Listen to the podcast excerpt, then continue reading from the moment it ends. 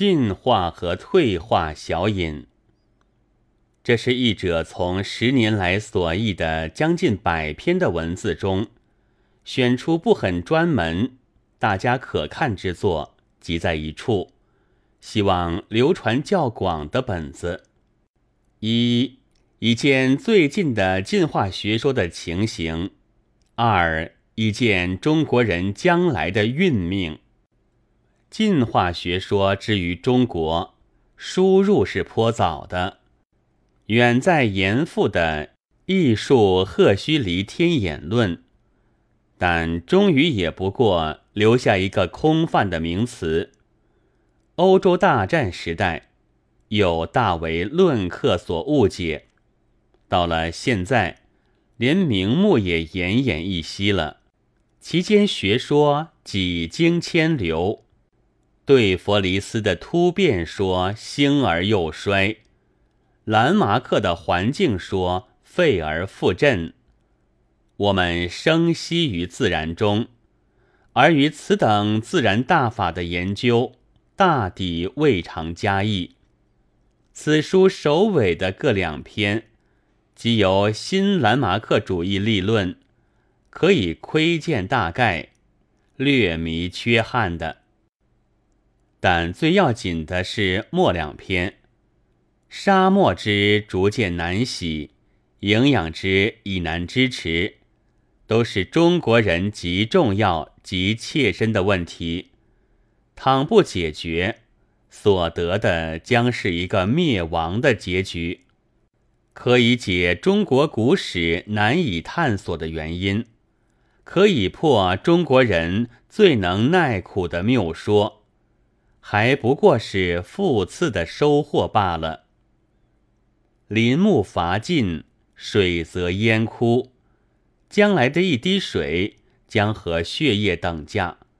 倘这事能为现在和将来的青年所记忆，那么这书所得的酬报也就非常之大了。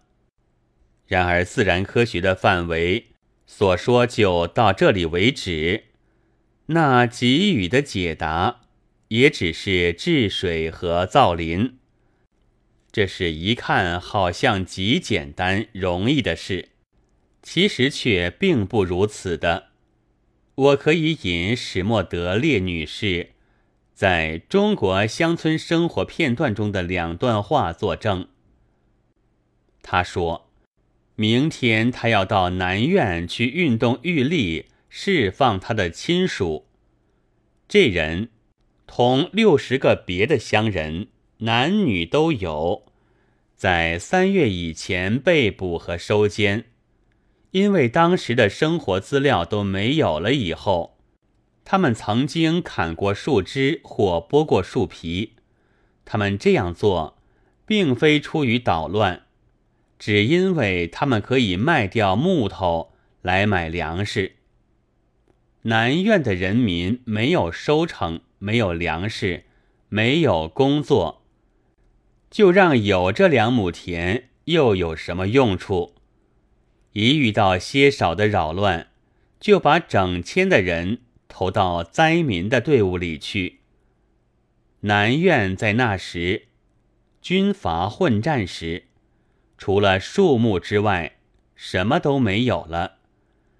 当乡民一对着树木动手的时候，警察就把他们捉住，并且监禁起来。《萌芽月刊》五期一百七十七页。